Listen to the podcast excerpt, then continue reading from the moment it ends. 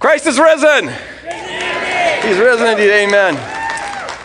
What a what a uh, celebratory spirit there is in this place. Really appreciate all of you uh, being here. I'm Greg Boyd. I'm the senior pastor of Woodland Hills uh, Church. Um, I'm really glad to be here. I missed Good Friday service. I hear it was great. I, I wish I could have been there. But here's a story, little little, little piece of the story here. Uh, you know, about four weeks ago, I was down in Mexico, screwed up my toe really bad, almost cut it off. Got it stitched up wonderfully. Took pain, uh, took uh, uh, some antibiotics. Thought I was out of the woods. Come Thursday, I get this staph infection. And it was nasty, it was gooey, it was pussy, it was bad. So I went to the doctor, and he sent me to the emergency room, and they put me in the hospital, and that's where I was. Now, that made yesterday's service a little bit interesting because I was telling them if I can't make it Friday night, I at least have to make it Saturday night because this is Easter weekend, and I really want to preach the sermon. And uh, they, they were saying, okay, well, we'll get a pass for you, you know, to get out of here, and it'll be fine. I did an MRI. I went through an MRI on Friday. They, want to make sure they didn't have any uh, bone infection. And so I did the MRI, but they tell you when you do an MRI, don't move. And in this case, don't wiggle a toe. Have you ever tried that? Don't wiggle your toe for the next 40 minutes. It's torture. Eh, it's like every obsessive compulsive bone in my body wanted to wiggle that toe. It was torture. And there's a few times where my toe would just involuntarily go. so they tell me Saturday morning they got to do it over again. And they couldn't schedule till 2. Now I got to be here at 5 for the service. So they scheduled at 2. And to make sure I don't jiggle my toes, they gave me Valium. a big dose. And that was on top of the painkillers I already had to take care of the pain. Uh, so I, I, finally get the thing wrapped up, and I'm, I'm you know, I, and I'm still putting together my sermon at 4 o'clock on Valium while the doctor's trying to explain to me this stuff. My wife brought me a quadruple espresso to try to sober up. so between the Valium and the painkillers and the espresso, we had a fun service last night. It was. I don't remember what I preached on, but I was told that it was halfway coherent, so. And so it's good to be here this morning, slightly more sober. I'm still on the pain meds, but uh, life is good, and I'm just glad to be with the people of God, and the Spirit of God is in this place. Amen. Before I get into the message, I want to say a brief word of prayer here. Lord, I thank you for every person in this auditorium and every person who's listening uh, through their iPods, uh, all of our pod listeners. I pray blessing on, on every ear that's hearing this and every mind that's absorbing this and every heart that's receiving this. And I pray, Lord God, that you'd use this word to free us to live in the resurrection power of Jesus Christ with all of the benefits that that entails. Holy Spirit, just take my words and use them for your glory to build your kingdom in Jesus' name. And all God's people said, Amen. Amen. Amen. I want to title this message, No Fear. I maybe should have entitled it, I was going to title it No Angst, which I've always pronounced angst. And every professor I've ever sat under pronounced it angst, but I was told this morning that in Minnesota it's pronounced angst. So I'll try to remember to pronounce it angst instead of angst. Thank you, Becky, for that lovely insight. But see, uh, angst is a kind of fear, but it's not like a terrorized fear. It's, it, it includes a sense of dread or anxiety, nervousness, a sense of empty, emptiness, a sense of sometimes of desperation, angst. So I say no fear, I mean all of that. And if we understand the resurrection and its power, we're going to see that we can walk free from this. Now, to start off, I'm not going to go right to Scripture. I'll go to Scripture here in a little bit, halfway through the message. But I want to start by uh, going at what I think is when you think of Easter, you know, there's a lot of songs that come to mind. Uh, you know, a lot of obvious songs, Christ the Lord is risen today, and, and crown him with many crowns, and things like that. But the most obvious song that's associated with Easter, obviously, is Pink Floyd's Time from the dark side of the moon. And so I want you to listen very carefully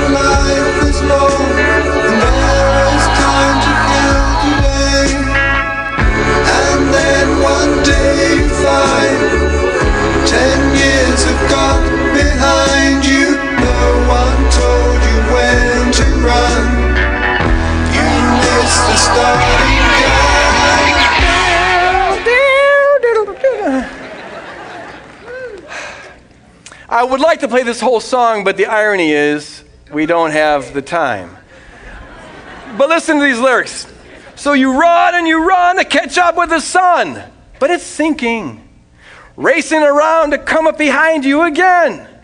Now, the sun is the same in the relative way, but you're older, shorter of breath, and one day closer to death. Every year is getting shorter, never seem to find the time.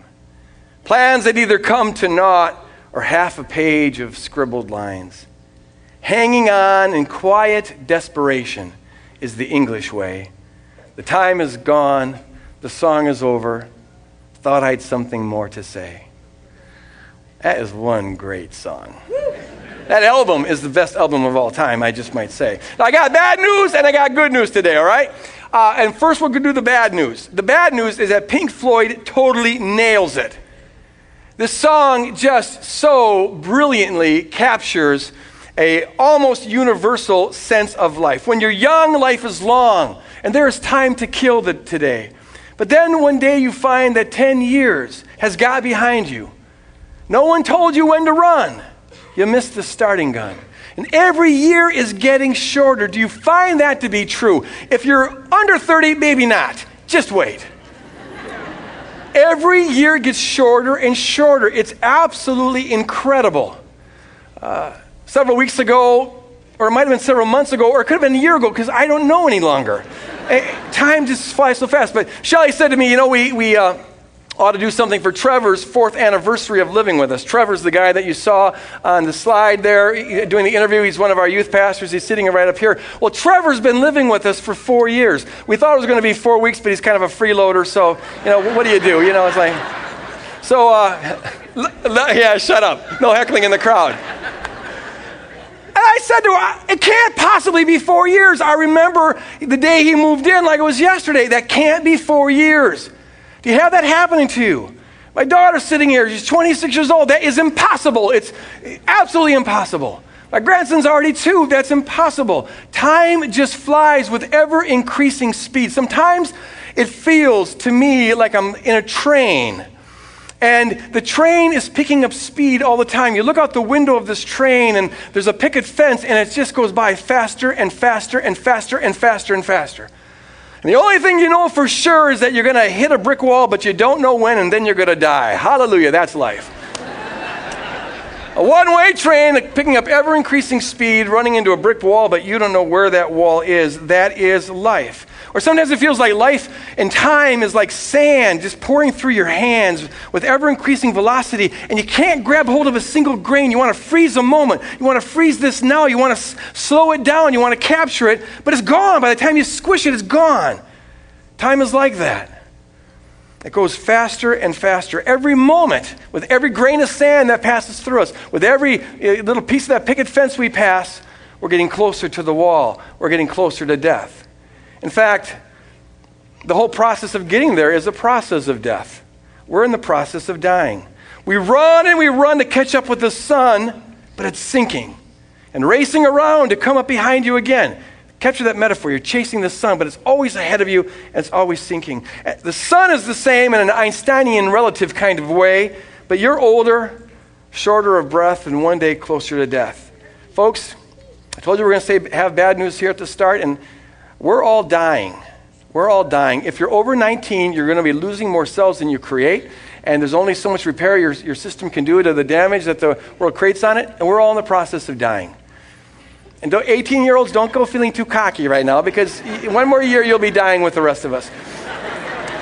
you know, Scott Abbott's a good friend of mine. He preached a message here a little bit ago. Um, he uh, sang in the choir today. He'll be leading worship uh, sometime in the future.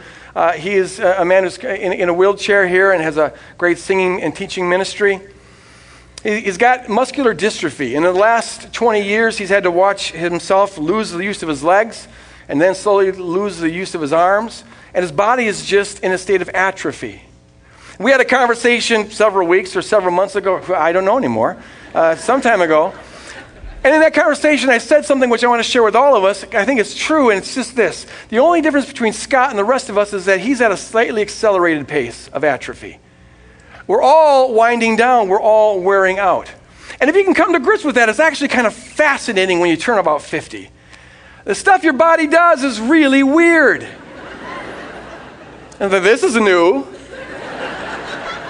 Back in the old days, you always, you know, you'd wake up with aches and pains, but you knew why. I, you know, you, you got hit by a car, or you ran a marathon, or you played football or something. Turning 50 means your body doesn't need to give you a why. I woke up the other day, it was Wednesday, just before my toe got infected. What a great week I've had. And my elbow wasn't working. It was like, ow, it was like really sore to extend it, and I couldn't grab anything, and it's still kind of sore. Now, I didn't lift anything. I didn't, you know, bump it. I didn't bruise it. I didn't abuse it. I, you know, maybe I slept on it wrong. Ooh. This thing's not working. What is up with that? Back in the good old days, I could eat food and not worry about it. Those days are gone. No, I, I would just chew and swallow. It was pretty simple, actually. Now I have to chew it especially fine because otherwise it gets caught in my ever shrinking esophagus. I didn't know what esophagus was until it started shrinking. It, it's, it's crazy. I used to be able to run literally 100 miles. And now I run three miles and my back starts whining. You know, what's, what's up with that? And if you're over 50, you know what I'm talking about. Have you discovered that, that you grunt a lot? I just started noticing this like two years ago. You get in the car, ugh. You get out of the car, oh. I don't even bother to pick up quarters anymore. It's like, well, leave it. Uh, not worth it. Pretty soon it's going to go up to dollars. I, I, you know, it's just not worth it. There's all this grunting. Get out of bed. Oh! But then when you go to bed, oh. Now, don't get me wrong, I'm still a super stud. Anyone who knows me will tell you that. I'm, sorry, I, I'm ahead of most 20 year olds, but even I am in a state of decay. We're all in a state of atrophy. We're all dying. You look in the mirror and there's always a new wrinkle. Uh, you're losing your muscle tone. There's, there's a new sag, there's a new bag, there's more gut, and there's more butt. And you, you know, it's, ah. And then there's that horrifying moment when you look in the mirror, and it's like, oh my gosh, I look like my father or my mother, and you vowed you would never look like your father or mother. That horrifying realization about a year ago put me on a new plan of exercise and eating right. I tell you, I just, I, no offense, Dad, but I didn't, I never liked your body. Always, uh, so we're dying physically, okay? But we're, we're dying in other ways too. In case you don't have enough bad news, I'll give you more. We're dying in other ways too. I was reading a philosopher last year, a Jewish philosopher in the first century named Philo. He was very influential uh, on the thinkers of the early church in some negative ways, I, I, believe. But he said some wise and profound things. And one of the things he said that I, I found that I really liked is this He said, Every day we die. We die every day. And what he meant by that is this Every day there's a multitude of possibilities that we pass by, that we have to pass by, because we're finite beings. And most of those possibilities are irretrievably gone. We can't ever get them again. We die to possibilities. Life is a process of doors closing, possibilities closing. And the final closing is death, the cessation of all possibilities. When they close the casket, all possibilities cease. Life is a process of foregoing possibilities, of having doors close on you. Once upon a time, I could have been, perhaps, a really good drummer. I was heading in that direction. Once upon a time, uh, I maybe could have been an Olympic long distance runner. I was thinking about that, trying for that. Once upon a time, there's various romantic relationships that I could have pursued. Once upon a time, I had to make this decision at the last moment. Do I go into philosophy or do I go into theology? And I, I, I, I could have gone either way, but I chose theology. My life took a different course. The, I got on a different train. Of all the women I could have married, I chose Shelley, and what a great choice that was. And if you think there's really all that many other candidates, yeah, I, I got a bridge to sell you. But I'm saying, I could have pursued a few other uh, possibilities. But see, the train goes in one direction and it keeps speeding up, and, and, and you, you can't uh, turn it back. And the possibilities close with every choice we make. Uh, maybe once upon a time your marriage was salvageable, but now, for various reasons, perhaps it's not. Uh, that marriage is dead and you have to die to it. Once upon a time, you could have been a model, but now you can't. Once upon a time, maybe you could have gone to grad school. You thought about doing that, but now maybe for various reasons, that, that window of opportunity is closed. Once upon a time, perhaps you could have been a rock star, but now that possibility is behind you. Once upon a time, maybe you could have been that missionary to Tanzania like you thought about, but for various reasons, perhaps now that possibility is gone. Once upon a time, maybe you could have married your high school sweetheart, but now she's already married and you're already married so you need to die to that possibility. Life goes on and possibilities close. We have to die to those possibilities. Some people pretend that that's not true. Some people try to pretend that the train can go in reverse. They live in what Bruce Springsteen called our, your glory days. You know, those folks are always talking about, remember when and remember that time. Watch October Road if you want to see some people who are really messed up in this area. You know, they can't let go of the past. I was a football star back then. Oh, if only the coach had put me in in the fourth quarter, I could have, I, I could have been something. We could have went to state. Yada, yada, yada. Living in those glory days. It's kind of sad. They, they, they miss the now. Life is always in the now. Even sadder are those people who don't just pretend like the train can go in reverse. They try to make the train go in reverse. Maybe they regret the train they got on. It's not really taking them to the destination they wanted. And so they try to resurrect those past possibilities that are really behind them. And so they try to go back to the high school sweetheart and they try to act like they're still 19, 50 going on 19. You know the story. It's called a midlife crisis. And at best, people who get involved in this look silly, and at worst, they can do some incredible damage trying to make the train go in reverse. The reality is the train is going in one direction and it's picking up speed, and there's no slow down button, there's no stop button, and there certainly is no reverse button. It's the train of death and decay. It's a great sermon. You're thinking, man, 10 minutes ago I was really happy. Hang on. You don't appreciate the good news till you get the bad news. The train of death and decay, and it affects us all. And all of us experience in one form or another this thing I'm calling angst. It's a form of fear. It's what Pink Floyd was referring to as quiet desperation. And it's not just the English way. We all kind of go through life in quiet desperation. You realize the train is picking up speed one day, perhaps, or you realize that the sand is going through your hands.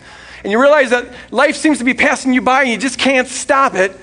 And that creates a sense of angst, a sense of desperation, a sense of anxiety inside of you. Maybe you contemplate the reality of hitting that wall and how fragile life is. You're driving, and all of a sudden you realize if I turned a quarter of an inch, I would be dead. And then all of a sudden it occurs to you that if anybody turned their steering wheel a quarter of an inch, you might be dead. Our lives are so precarious.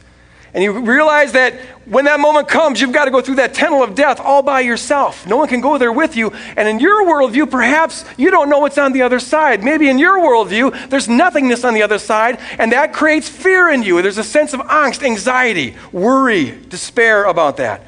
Or maybe you wake up one day and you look in the mirror and you have to admit to yourself that, at least by the world standards, you're not as pretty as you used to be. You're not the drop dead gorgeous gal you used to be. You're not the hunk you used to be. You're not as vibrant as you used to be, as strong as you used to be, as sexy as you used to be, as quick witted and as funny as you used to be, or as popular as you used to be. The thought occurs to you that maybe you've had your 15 minutes in the sun, and that sense of loss can create a, a sense of angst, despair, fear, worry. Maybe at some point you realize the dreams that you had, so many dreams, many of them at least, you're not going to see happen. The dreams are gone. Ten years have got behind you. You kept waiting for someone or something to show you the way. You thought something would happen that would make a difference, and it never, never took place. You were going to be somebody. You were going to accomplish some things. You were going to change the world. You were going to fall in love and have a marriage like nobody else. You were going to be extraordinary. And now maybe you're in a situation where attaining ordinary would be a great accomplishment. Those great plans have either come to naught or amount to just a half a page of scribbled lines. And now maybe you're in a situation where it seems that the time is almost gone and the song is almost over. And you really thought you'd have something more to say. You didn't plan on your life being this trivial. You thought it would be fuller.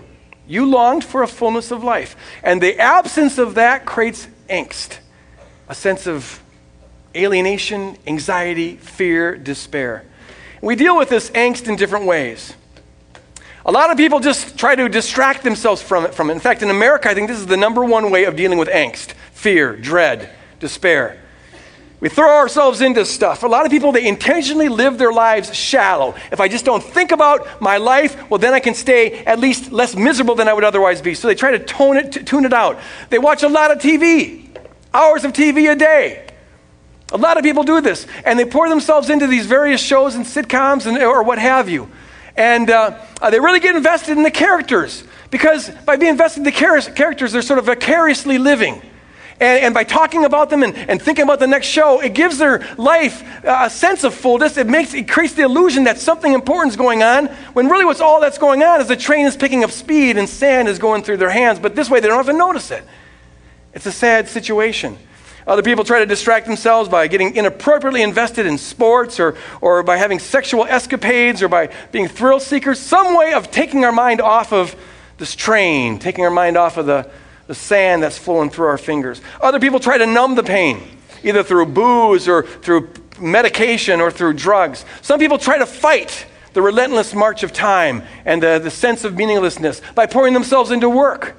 This is how we get workaholics. One of the ways we get workaholics. And this can distract them from the sand that's slipping through their hands, but it also gives the illusion that they're doing something significant. They're achieving things, they're making money, they're getting bigger houses, and all that other kind of stuff that Americans like to chase. Other people try to fight the relentless march of time and the relentless process of decay by ferociously trying to stay young. And I'm all for trying to you know, be as healthy as you can and as vibrant and as youthful as you can. Yes, don't, don't, you know, don't, don't acquiesce before you have to. But on the other hand, I mean, some people are like, have this phobia about every sign of aging. And I, I feel sorry for some celebrities, honestly. You, you know I'm talking about. Uh, you know, the, there's, after the seventh plastic surgery in your face, sometimes you look at it and says, Who are you? It's like, you know, you would look way better if you had your old face with its wrinkles than you do now without wrinkles. I mean, when your eyes are now looking at the ceiling, it's like, okay, too much. Yeah, so many people look like their faces in a perpetual hurricane wind tunnel. You, you, expect their forehead to rip open if they smile or something. Uh, it's like, ah, that's not natural. You know, let it go. Let it go. Flow with this thing here. And they know on some level they're fighting a losing battle, and it creates angst, angst in them, fear and dread. And some people, some people just get paralyzed. It's the, the, the, the thought of the, the train and the wall and the sand going through their fingers, and it, it, it creates a paralysis. And they just cling. They like freeze. They try to cling on to stuff. They live in the, the fear of the death, what they feel is the death of financial ruin, so they cling to their possessions. They live in the fear of losing a, a loved one, so they, they cling to their loved ones. These people can become control freaks. They, they fear the death of losing their health or their possessions. Some people fear the death of failure, because to fail would expose uh, their life, in their mind at least, that they're really, they really are the losers that they fear being. Better not to get that exposed, so they fear uh, uh, any kind of failure. These are folks who never take risks. They never venture out. They always live life in the middle of the road, in the safe zone. They fear relationships. They fear doing anything extraordinary. Security is their God. And it's their way of dealing with angst. It's their way of dealing with this dread and despair that is almost a universal human phenomenon. We all experience angst, we all deal with it in different ways. That was the bad news. Want more? Let's move on. Somebody back there is getting out a knife. you better give me some good news quick. Okay, look at good news. The good news is not that you're not going to die because you are. Uh, if the Lord doesn't come back and establish his kingdom, which he very might well in our generation, but if that doesn't happen, you're going to die. In fact, if that doesn't happen, you're going to continue to decay. I'm not going to stand up here and tell you that's not going to happen. It's going to happen. The good news, the Easter news, is that if we understand and internalize the message of the resurrection, you can be completely free of angst. You can be completely fear of that dread, anxiety, fear over that whole thing. If you understand the resurrection, in fact, as we'll see here in a moment, you can embrace it as something that God can use for good. Here's what it says in Hebrews chapter 2. This isn't usually seen as a uh, Easter text, but I, I'm going to argue that it really is. It says here, since the children, referring to human beings, have flesh and blood, Jesus, too, shared in their humanity so that by his death he might break the power of him who holds the power of death, that is, the devil, and free those who all their lives were held in slavery. How? By their fear of death, their angst. Okay, three things about this passage we need to see. First, the one who holds the power of death is the devil which tells us that death and this process of decay was not part of God's original beautiful plan. It is the result of the, the, the, fact that this world has been seized by principalities and powers that corrupt everything in this world. And the reason we have this angst, this fear, this dread and anxiety about death and the, and the death process, this decay process that we're all a part of, the reason we fear that is because it's not natural to us. It's an alien intrusion in this creation. We weren't supposed to be this way. We weren't ever supposed to die like this. We weren't supposed to experience life as a dying process. We weren't supposed to experience aging the way we experience aging. We weren't supposed to see our bodies withering away. We weren't supposed to experience time as irretrievable loss. We weren't supposed to experience the emptiness of unfulfilled dreams. We weren't, we weren't supposed to live in the insecurity of loss or in the fear of failure. This is all alien to the way we are wired, to the way that we're created. And it's all there because the world has been seized by principalities and powers headed up by devil, the devil who holds us in bondage by the fear that he creates through the death and the dying process. But secondly, notice that Jesus came. Why? To break the power of him who holds the power of death, and that is the devil.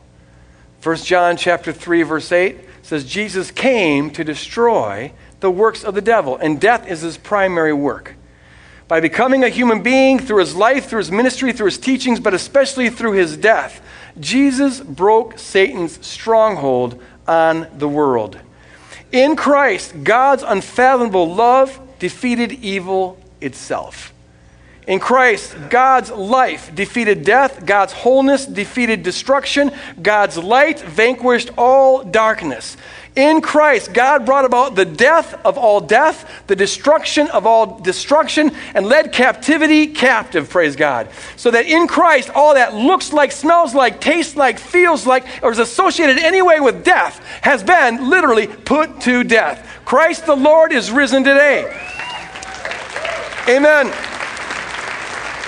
And in Christ, our sin, everything that held us in bondage, our sin, the condemnation, the alienation, the sickness, the disease, the hostility, has all been put away. The devil has been defeated. Now, the world hasn't caught up to that reality yet. We don't see that manifested yet. We still live under the demonic illusion that that's not true, but it's just a matter of time before that illusion is dispelled and the kingdom is fully manifested in this world. But even now, in the midst of a world that still is under the death grip of these principalities and powers, even now, kingdom people can be, need to be, and ought to be free from the thing that he uses to hold us in bondage. And that is fear, which leads to my third point. If we understand and internalize. We don't just theoretically believe, but we internalize the meaning of the, re- the resurrection. We can be completely free from all of that. And that is really the highest form, really the only form of freedom that there is. Jesus' resurrection, think about it this way Jesus' resurrection is the sign and the proof that the devil was defeated on Calvary. When the Lord of death is defeated, the one who put him to death can't possibly stay dead. That'd be a contradiction. And so, in defeating the Lord of death, death no longer has a hold on him, so he rises from the dead. And when Jesus rose from the dead and ascended into heaven, he shared with us the spoils of his victory. He shared with us the life that he won on Calvary. He unleashes into this world, literally now, a new kind of life. It's resurrection life. It's God's eternal life. It's what he calls abundant life. It's God's own life. It's life that is characterized by God's love, God's joy, and God's peace. In fact, it's, it's brought to us by the Holy Spirit, who is God Himself. It's a new kind of life. And this life is not threatened by death, and it's not threatened by the, the process of death, because God Himself isn't threatened by death or the process of death. And He's the one who lives in you and breathes new life into you if you've surrendered your life to Jesus Christ. We literally, when we surrender our life to Christ, we participate in his resurrection.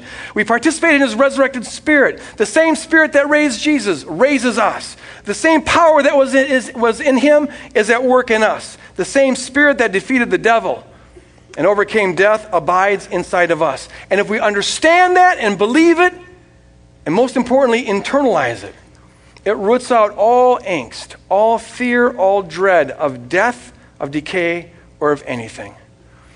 I, I, uh, I think I can honestly sit up here before you uh, and, and say, uh, I don't have any fear of death. I really think I'm free of that. I used to have it, I used to obsess with death, but I feel totally free of that. And you should too. Because I know that while my body is wasting away, I'm still a stud, but even for me, it, it's slower than most, but, it, but it's wasting away. But I know that I, the life in me lives forever. I have resurrected, undying, incorruptible, imperishable life that pulsates through me. And so, in light of that, if I know that, if I internalize that, and if I walk in that, how can I possibly fear the cessation of this physical body? The resurrection of Jesus frees me, therefore, to live boldly, to live freely, and to be motivated in all I do, not by fear, but by joy and by love, and the power of the Holy Spirit who resides within me. And I don't fear the aging process, and neither should you if you're a disciple of Jesus Christ. It's not the most pleasant thing in the world. But so what? I know that in time, I'm going to have an ageless body, a transformed body, a resurrected body, a body that doesn't get sore elbows and infected toes, praise God. A body that is in the that, that, that is as God originally designed bodies to be. No more aches and pains. So believing in and internalizing the resurrection frees me to live gracefully and frees me to age gracefully. I don't need to cling to the youth. No, it's, I, I, I can.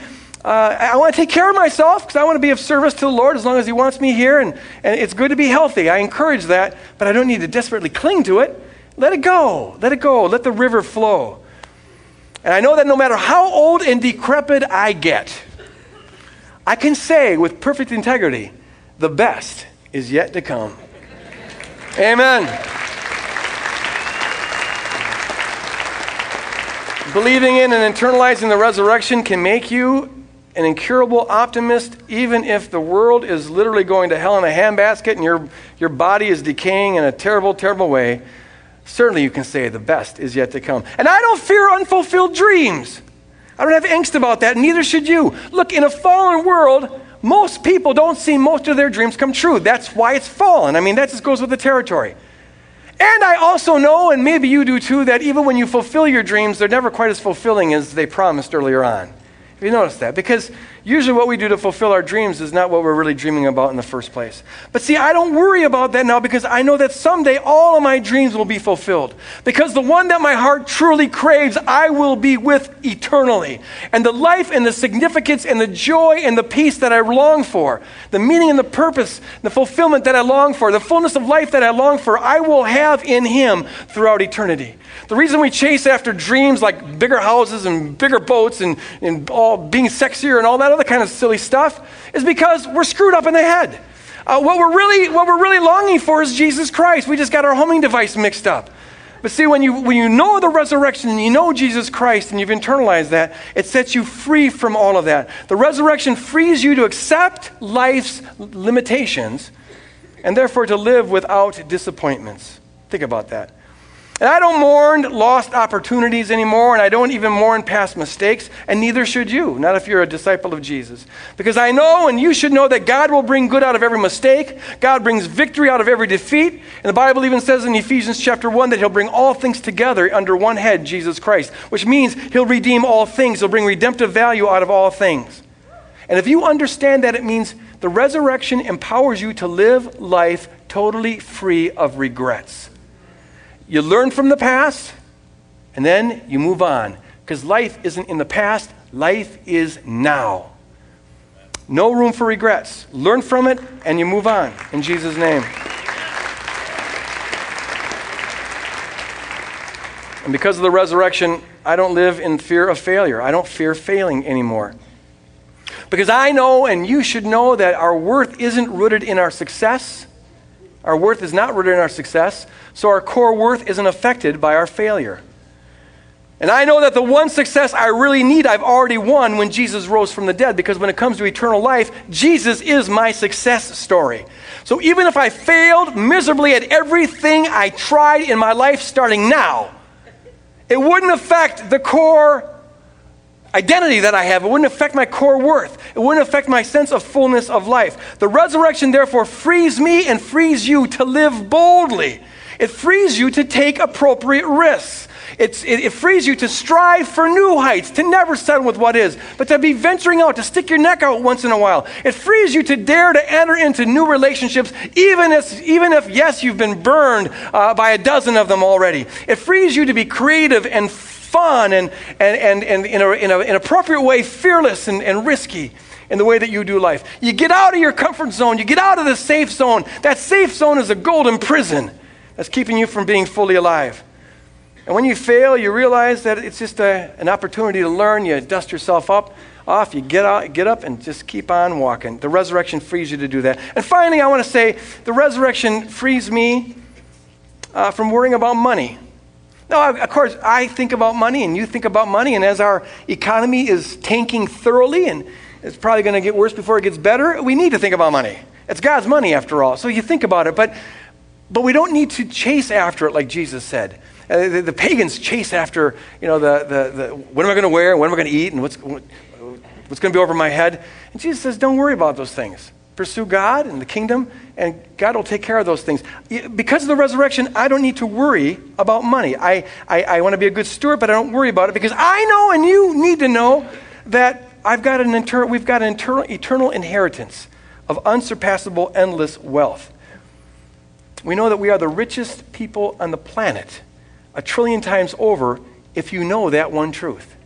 You've got an inheritance that's coming, and it's just a little amount of time before you actually cash in on it. So the resurrection frees you to not cling. The resurrection frees you, if you understand it and internalize it, to live with outrageous generosity, to give to the poor, to give to the kingdom. The resurrection frees you to discover the joy of giving. And there is no joy like the joy of giving.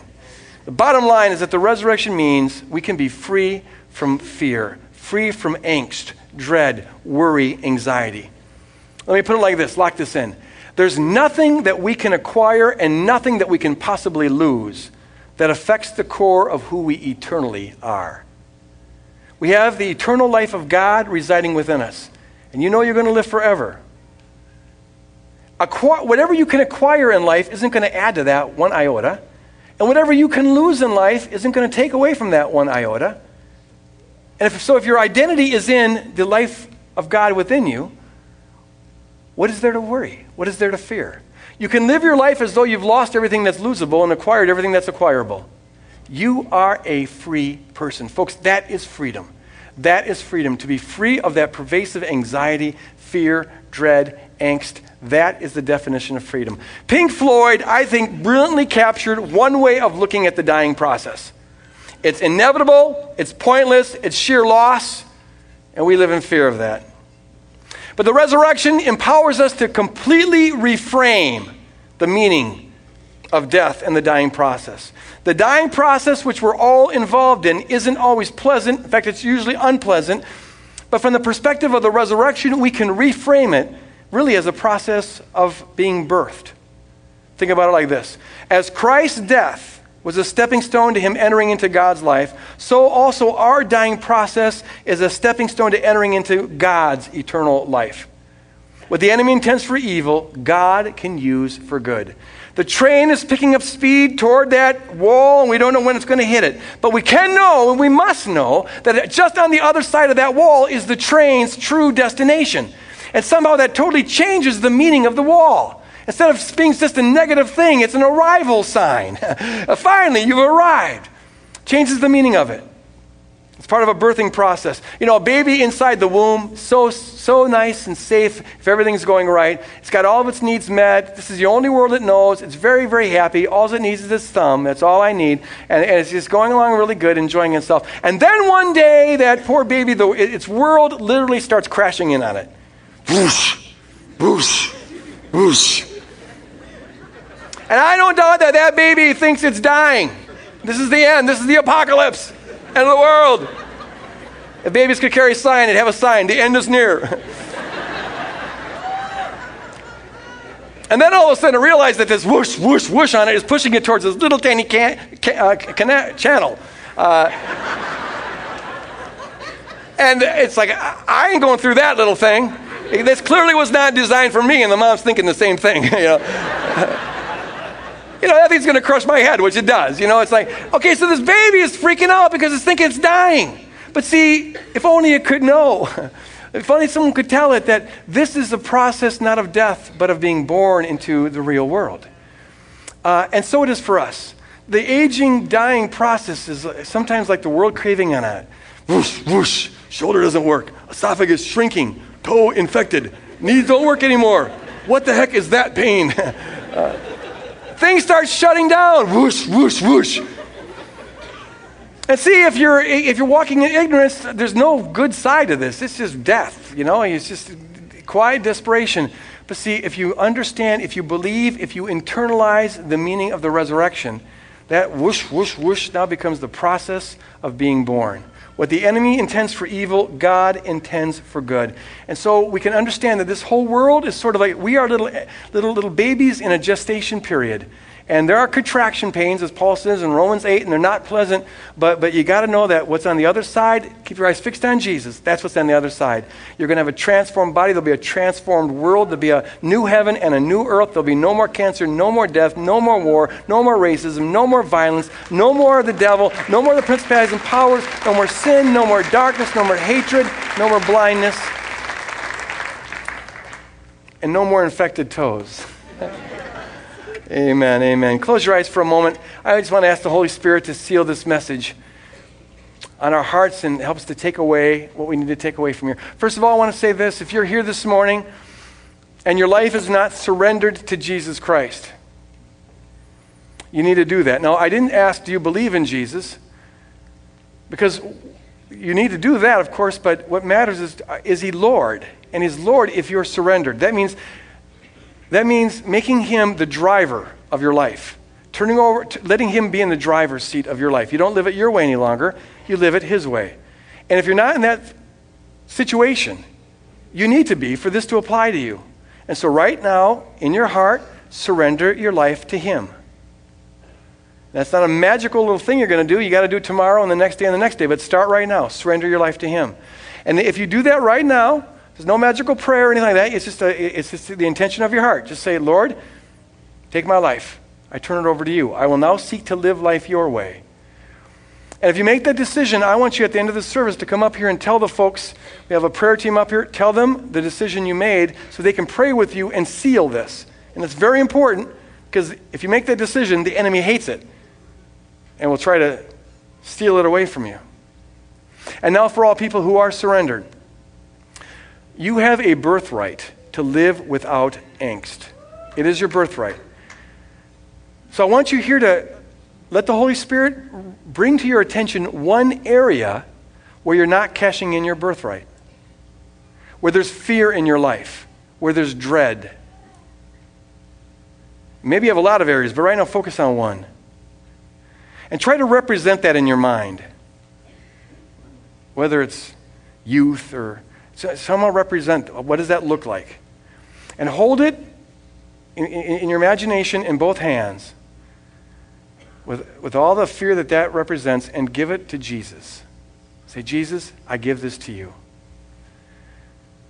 And as you do that, just pray this kind of a prayer Lord, help me live without fear. Perfect love casts out all fear.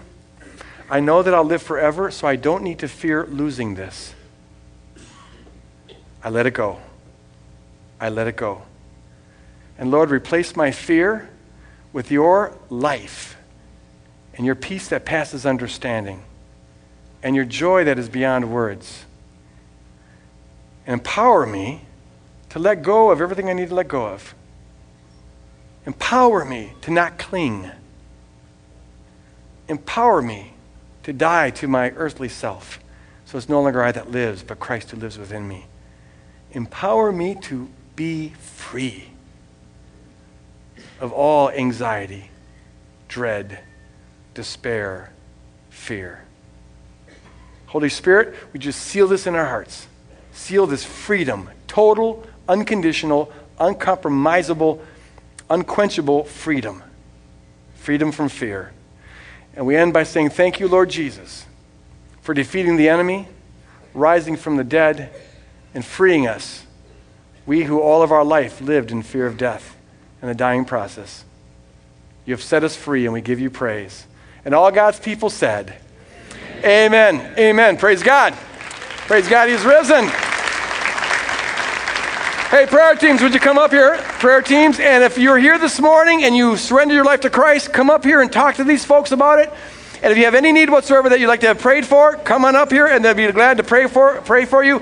Live in freedom. Go out and build the kingdom.